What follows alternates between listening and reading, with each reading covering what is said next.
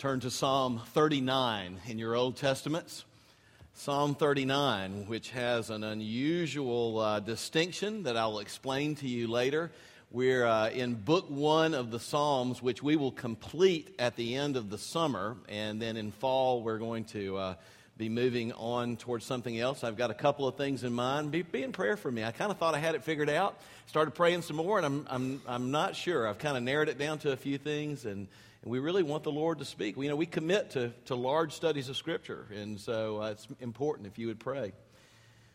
Psalm 39, a psalm of David, given to the choir master.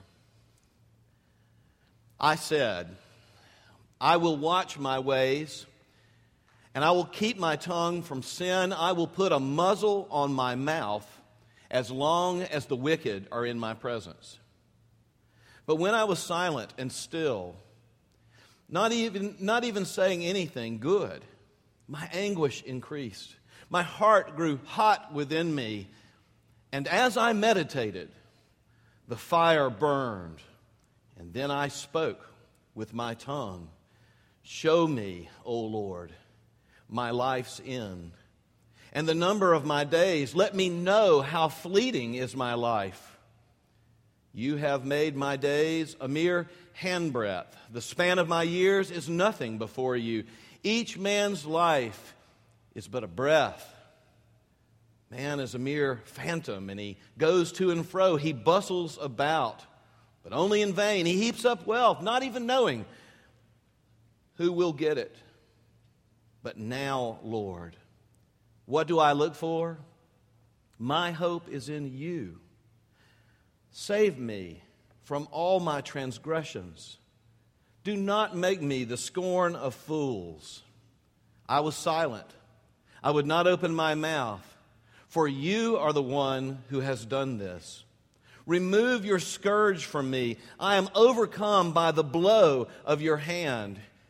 You rebuke and discipline men for their sin. You consume their wealth like a moth. Each man is but a breath. Hear my prayer, O Lord. Listen to my cry for help. Be not deaf to my weeping, for I dwell with you as an alien and a stranger, as my fathers were. Look away from me, that I may rejoice again before I depart and am no more. Until you're low, you'll never know. That's what this is about. Until you're low, you'll never know. Uh, the question Lee asked earlier where do you learn the most about God? Is it on the mountaintop or is it in the valley? I hate that question because I hate the answer. And I don't want to have to go through the answer to that question to receive the benefit of the answer to that question. And we prayed that, that famous Puritan prayer You have brought me to the valley of vision where I live in the depths, but where I see you in the heights. And the prayer goes on to say, The valley is the place of vision. Until you are low you will never know. The first thing here is this idea of until you're low. King David is low. You know, the Psalms, wow, the Psalms really reach down deep into our human experience. I mean, they really, a lot of people, when they're going through things, in fact, I was talking to somebody this week, said, I just kind of gravitated to the Psalms because of the, the depth of, of expression of, of what we go through and the greatness of God and the connection between those two. King David is obviously very low here. King David is going through something very, very trying. We're not sure exactly what it is. Um, some people think because of the, the blow of the hand of God, it might be some sickness or, or something where his strength is sapped and he's very discouraged. Uh, other people think that he's surrounded by enemy, enemies, and you know he's just kind of been stung by a big wasp and is swollen and doesn't know what to do with, with what's happened to him, and all these people surround him. Some people think maybe this is when he's fleeing from his son Absalom, who wants to topple him. But for, for sure, he's going through trouble, and this is the important part. For sure, he has he has humbled himself beneath whatever that humbling providence is. Whatever it is that God, that providence, that, that will of God that He's allowed, that God has allowed into His life, uh, it has brought Him to this place of, of being low. And what David's trying to tell us is that's actually good.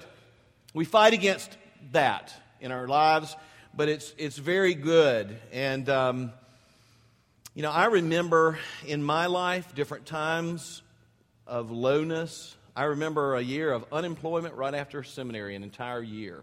And everything just kind of vaporized one after another. I couldn't figure it out and went through every shade of emotion and disappointment and anger and, and, and, and. You know, I remember sicknesses, my own and the sicknesses of other people that went on. I remember how some of the sicknesses of other people and so much prayer God decided to deliver them through death instead of from death, and it just left me depleted.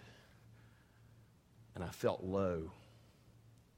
I remember difficult times of, of conflict and just not wanting to have to get up in the morning to, to keep facing that conflict that just wasn't going away.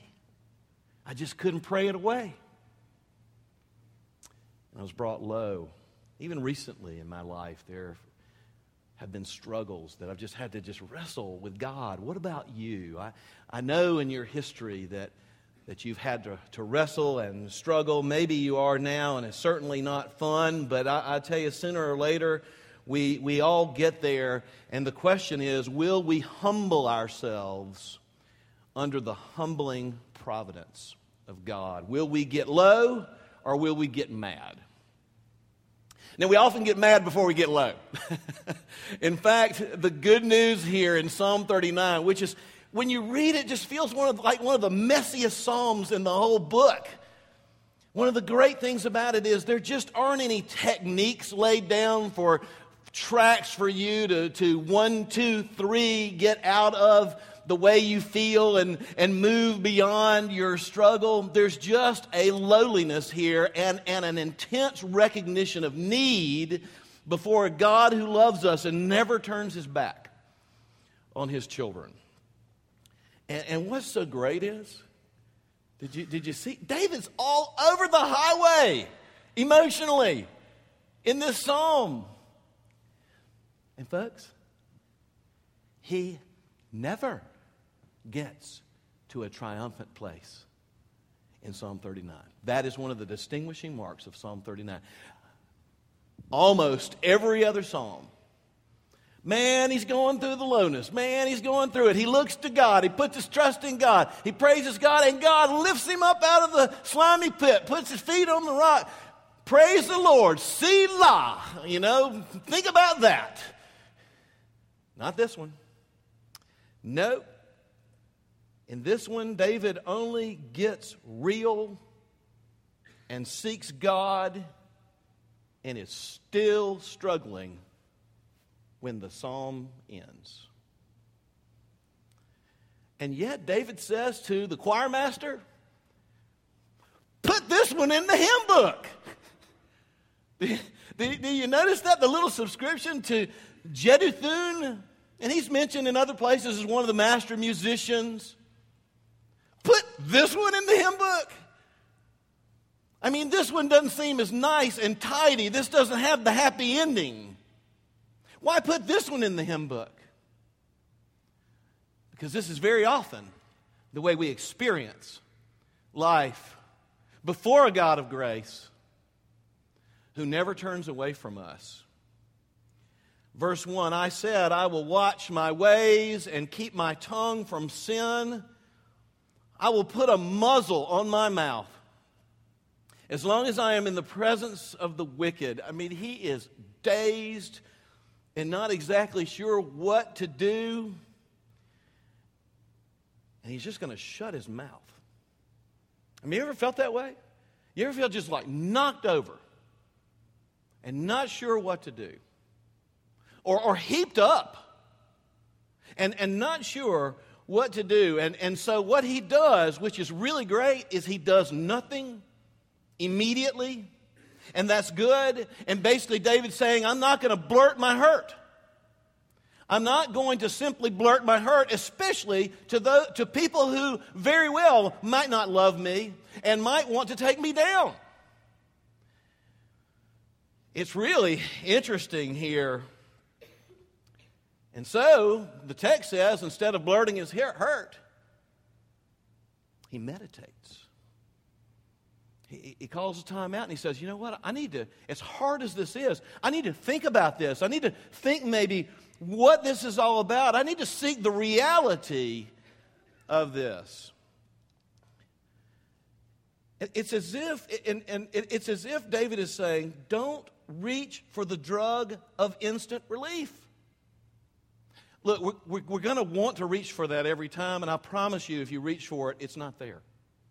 Every once in a while, God will just kaboom, and man, it's just all gone. Woohoo! We're, we're, back, we're back at a high place. That is very rare. And the reason it's rare is because God literally has a plan according to his goodness in that valley.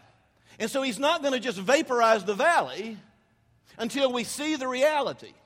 And we're not going to see the reality until we're low. Until we're low, we'll never know. And, and so it's, it's as if David is saying to us pastorally don't reach for the drug of instant relief. There's rarely instant relief from the wrestling that God intends for us to have. Verse 2 When I was silent and still, and not even saying anything, he says, not even saying anything good, my, my anguish increased. This is not going away. My heart grew hot within me, and, I, and as I meditated, the fire burned. This meditation isn't like Eastern religion nirvana, um shakalaka. This is seeking reality. He's not going to just go blurt, he's not going to just go blame. He's going to seek God and he's going to seek reality. David meditated, and it was like a raging fire inside of him and then he spoke, finally, to God first. And we have his words here. And then, and then he spoke to others. And he's still speaking to us this very day. He spoke, he meditated, he, he, he thought, you know what? I need, I need to seek reality here, not just try to get out of something. And I need to talk to God. If you're in a big store and you can't find something, and you don't know where it is, I mean, like it's an obscure thing, like some little air, little filter or something, you're not sure exactly, you need to kind of talk to the right person. You don't just walk up to another customer and, and say, I have needed this strange size filter and they don't seem to have one. I'm so disappointed. I'm so destroyed. When are these people going to get the air filters or the, the filters that I need? When, can't you tell me where they are? Or, and, and, and, and maybe they're out. Don't you just hate this store? What's wrong with these people? I feel so mistreated. Can't you fix me? If a customer is going to go, excuse me, I don't work here.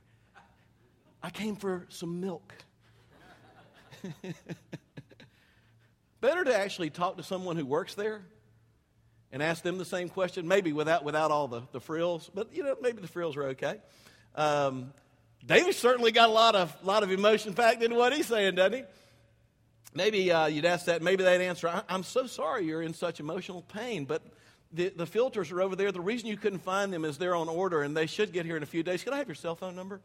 I mean, that's it. You know, it's like, it, just get me to the right person and we'll get toward something meaningful. God is the right person to go to first. He's the one who actually has the answer. And by the way, a good counselor will listen carefully to you, and he will always send. Christian counselor, distinguishing mark, he'll always send you back to God. He'll always help you connect with God, and then He'll help you interpret that and really walk through the deep issues and the implications, etc. We'll either get mad or we'll get low. Mad is demanding, low is seeking. So until you're low. Secondly, until you're low, you'll never know. And David actually helps us understand what we'll never know until we get to that place of lowliness. David finally speaks. His heart's burning up. He speaks to God. He's come to the place where he's not going to try to order God around. He's not, he's not looking for some ripcord. I mean, look, it's fine if we do. It's not going to be there every time. I'm not, I, I can't tell you, don't ever want instant relief. I want instant relief. I'm just telling you, it's not there. I'm just telling you, a better way to do it is to not go through all the around the, the, the world and, and back with nothing of, of ordering God around. Okay? Um, how, it, it, what David finds is, is an approach to God where he has great needs and desires. I don't mean when I say ordering God around that you don't say, Lord, I just feel like I need it. I'm not saying that. I'm saying, God, this is uncomfortable. Get rid of it now. And, and David gets in his lowliness to a, to a place where he actually approaches God and he wants to know the truth so that he can actually be helped, not just ripped out. You know, it's not like God does the jaws of life every time something happens to us and just kind of rips us out of our mess immediately. I wish he did, but it's just not true. Isn't it great in your church you can like hear the truth? Verse 3 Then I spoke with my tongue, Lord, show me. Lord, show me. I want to see what it is. Trials are not there, folks, just to make us tough. They are there to help us turn to God, who is full of grace and power. When the going gets tough, the tough get going. No, when the going gets tough, people start praying to the one who actually has the power. And, and what David says here actually lays out people, lays out hope for people who are, are going through things and they're just all over the highway emotionally. Maybe that's you today. I don't know what's going on. It doesn't have to be something huge, but just all over the highway emotionally. I mean, you, maybe you've already gone through the God, when are you, you know, this should have, this should have been gone within five minutes of my identification of it, you know and it's not. This song closes, it's not gone. And, and David is reaching out, and his lowliness brings out three important realizations. If you're not, until you're low, you'll never know. Here are the things we'll never know. Taught to us by God the Holy Spirit through David in Psalm 39. First of all, until you're low, you'll never know the, the truth about who you actually are and gain perspective on, on you as as a human before God. David gets to the place where he doesn't want just relief, he wants reality. Look at verse 4. Show me, O Lord. I mean, don't you think this is a pretty amazing transition? Then I spoke to God. You think he'd say, Then I spoke to God. God, you got to do something now. He says, Then I spoke, I've meditated, and then I spoke to God. God, show me how short my life is. Show me the reality of my humanity. Look at verse 4. Show me, O Lord, my life's end and the number of my days. He didn't mean the exact number, but just the shortness. Let me know how fleeting my life is. Verse 5 You have made my days just a mere handbreadth. The span of my years is nothing before you. Each man's life is but a, a breath or a vapor. Man is a mere phantom or a shadow as he goes to and fro, bustling about, but only in vain. He heaps up wealth, not knowing who will actually get it, what they're going to do with it. You don't even know. It's just so gone. And as powerful and as in control as we think we ought to be, the reality of our lives is that we're not, and it's a short ride, folks. It is fleeting. It's, it's the size of a handbreadth. That right there is a handbreadth. The four fingers, that's how, that's how, that's how long your life is. That's what the, the Bible is saying here. If that doesn't communicate, it's as nothing before the Lord. If that doesn't communicate, it's a vapor. Go out on a cold morning go, and just as fast as that breath, disappeared into the air. That's just as fast, in a sense, before God. If that's what our, our lives are like. We, we don't have the power to make it anything else. We need to accept it for what it is and let that reality lead us to God. Even the material we, wealth we amass, which David's not saying there's anything wrong with it, it's just not going to provide anything. It's not even going to really provide a legacy. Because somebody that you're not even sure who actually is going to get it, what they're going to do with it. I mean, maybe they'll do something good with it. Maybe they won't do something good with it. You don't know. The point is, you're gone. And so all this stuff that you're banking on, you can't bank on it. That's radical to pray that in pain. And that is just the opposite of everything we hear in our culture. What do we hear in our culture? The only thing that, the, the only real value is your youth. And we despise old age. And we don't want to think about death, right? And so we try to be young as long. We try to appear. We try to hold on.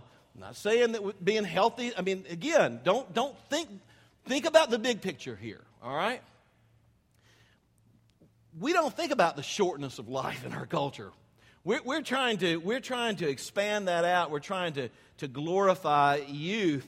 Uh, we want to believe that we are forever young. Um, we want to believe that our possessions will actually define us and make us secure and give us a legacy. They won't.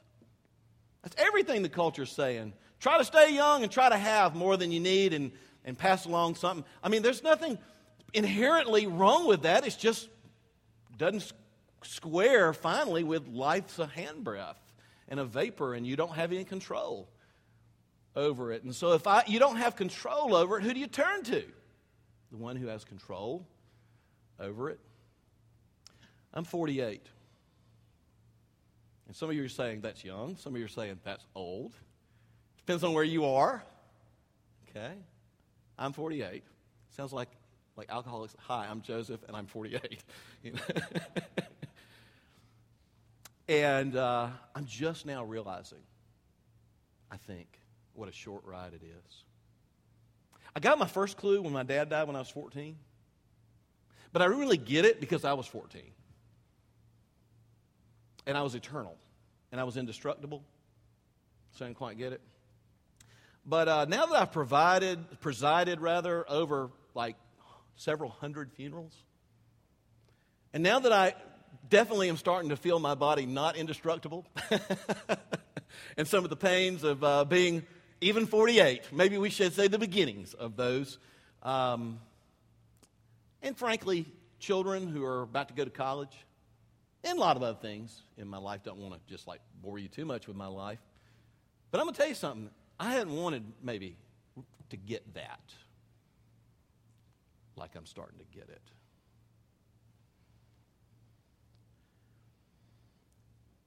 But I am.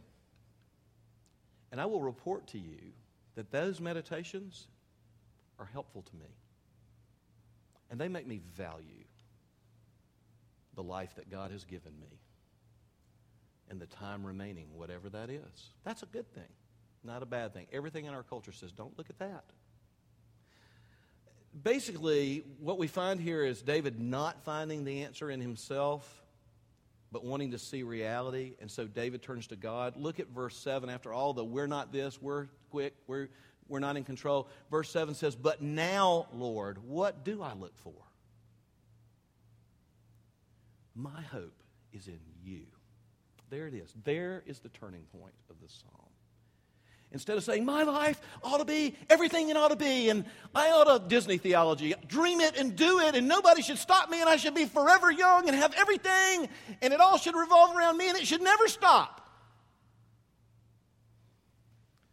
David says, But now, O Lord, if, if that is not the way it is, what do I look for?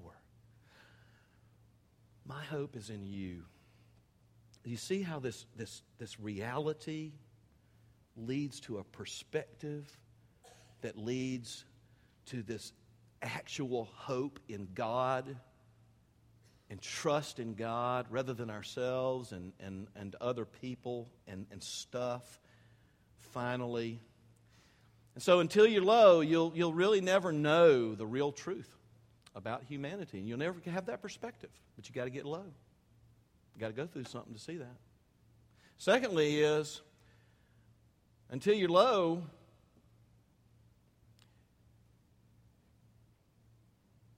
you're not open to God's discipline like you should be. Now, there's something we love to talk about in modern culture. David's saying this. I mean, it's like, Lord, I've got all these things. I'm so, I'm so depressed. I'm so down. I'm all over the highway. Instead of going, Lord, take it away now. He says, Show me how small my life is. Show me how out of control I am. And then, secondly, he says, God, are you disciplining me? What are you doing through this in me? The, the, the, first idea is, is God, I get the perspective to see that you are over it all. The second one is, is God, do you want to do some work in me? Um, it's not a popular thing to ask. David is willing to receive any correction from God that God wants to give him. David trusts in God so much that he invites the discipline of God. Verse 8 Save me from all my transgressions. Do not make me the scorn of fools, because to continue to live that way will make us fools. I was silent. I would not open my mouth, for you are the one who has done this. Oh my! How politically incorrect! You're involved in this, God. I'm, I'm running for my life or I'm sick and can't get up, and you are involved in this at some level in which you are not the author of sin, you are not trying to, to uh, create evil, you're not trying to push me down, you're actually trying to love me through this. Verse 10, it just gets deeper here. Remove your scourge from me. I am overcome by the blow of your hand. You rebuke and discipline men for their sin. You consume their wealth like a moth. Each man is but a breath. Selah, which means praise God, meditate on it. Stop, think about it. The Westminster Confession of Faith, chapter 5, part 5 says God allows struggle to come into our lives, quote, that we may be humbled to raise us to a more close and constant dependence for our support upon Him and to make us more watchful against future occasions of sin and watchful for various other good things that might bring glory to God. This, this is the question, not just God, are you over it all, but are you, are you trying, this is how, how are you trying to redeem this? See, God doesn't want to just remove stuff, He wants to change us. And here's the deal when you come through it, if you trust God, you get to keep it. You not only have a relationship with God, but He's actually changed you, and, and wherever you go, mountain, valley, in between, you get to keep that. That's beautiful. That's a gift from God. Again, I don't like the question, learn more in the mountain or the valley. Shut up, I don't want to think about this. You know? We don't have to know the mind of God either. Just trust Him. Ask Him to work. And if God wants to rebuke you or me, the key is not to figure it out. The key is to trust God and say, Redeem this, Lord. Whatever it is, work in me, change me.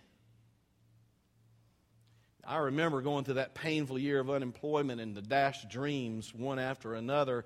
And I am not exactly sure all that's about. It took a while for me to figure it out, but I actually, sometimes you do figure it out. I did finally figure out that God was literally in a full scale frontal attack on my pride because He just really wanted me to minister Jesus rather than me, which I still struggle with to this day. It was good that God did that. Sure wasn't fun. Might not have answered that while I was in it that way. Um, see, David's not just looking for some way out of his suffering, but he's thinking about now how God might use it. And his lowliness has actually like pulled down his defenses against God. Do you understand what I just said? We kind of got our defenses against our enemies, but then we want to we want to control it. We want it to be, and so we literally put up our defenses against God because maybe God doesn't just want to snatch it out. Maybe God doesn't want to sprinkle poof, poof of dust on it. Maybe God wants to redeem it. I don't know what that looks like in every situation either. I'm not saying it's just horribly, horribly, horribly, ultimately painful either.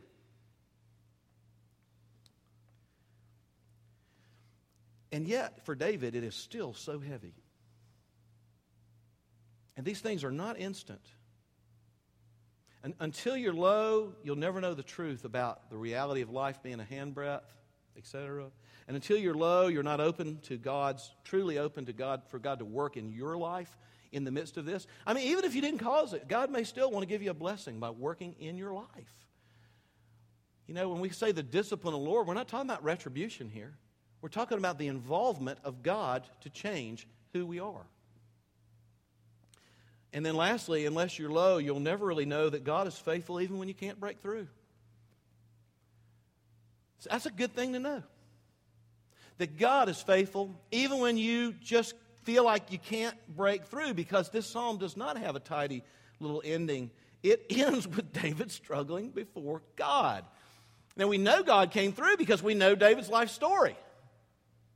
Whatever those things are, we know he got well. We know he, you know, Absalom, you know, that finally came to an end. We know, we know the story. And this is the most amazing thing because in the end of all this, David cries out something seemingly so despondent Turn your gaze away from me. And that's where it ends. Turn your gaze away from me so I can have a little relief before I die. That's a great, that's a really encouraging way to end. That's how he feels, folks.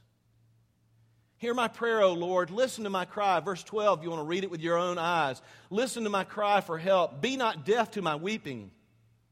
For I dwell as an alien and a stranger. We get that part, right? Just as my fathers were. Peter says we are aliens and strangers in the world belonging to God. Notice the words, I dwell with you as an alien. We get that part. Verse 13, look away from me that I may rejoice again before I depart and are no more. It's, it sounds a lot like Luke 5 8, Peter saying in the great catch of fish, Go away from me, Lord. I'm a sinful man. Did Jesus go away from Peter? No. Jesus turned to Peter and said, I'm not going away. Um, let me just add a little, little subtext here. I'm not going away. In fact, from now on, you're going to catch men. We're going to really be together. And I'm going to really work in your life. No, go away from me. Nope. Not going away. It, it shows us that God is so understanding and merciful toward us.